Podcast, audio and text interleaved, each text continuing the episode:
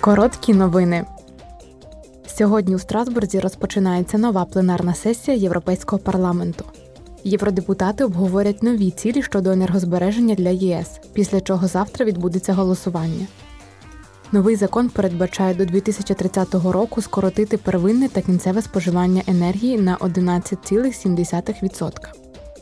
До дві тисячі тридцятого року необхідно буде щорічно заощаджувати одна ціла п'ять десятих відсотка енергії.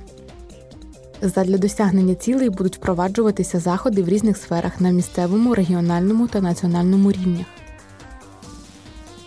Завтра депутати Європарламенту обговорюватимуть законопроєкт ЄС про відновлення природи.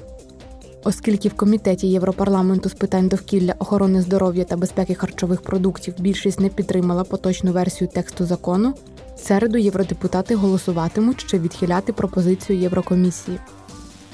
Якщо пропозиція не буде відхилена, депутати Європарламенту голосуватимуть стосовно поправок, висунутих політичними фракціями або підписаних щонайменше тридцятьма шістьма депутатами Європарламенту.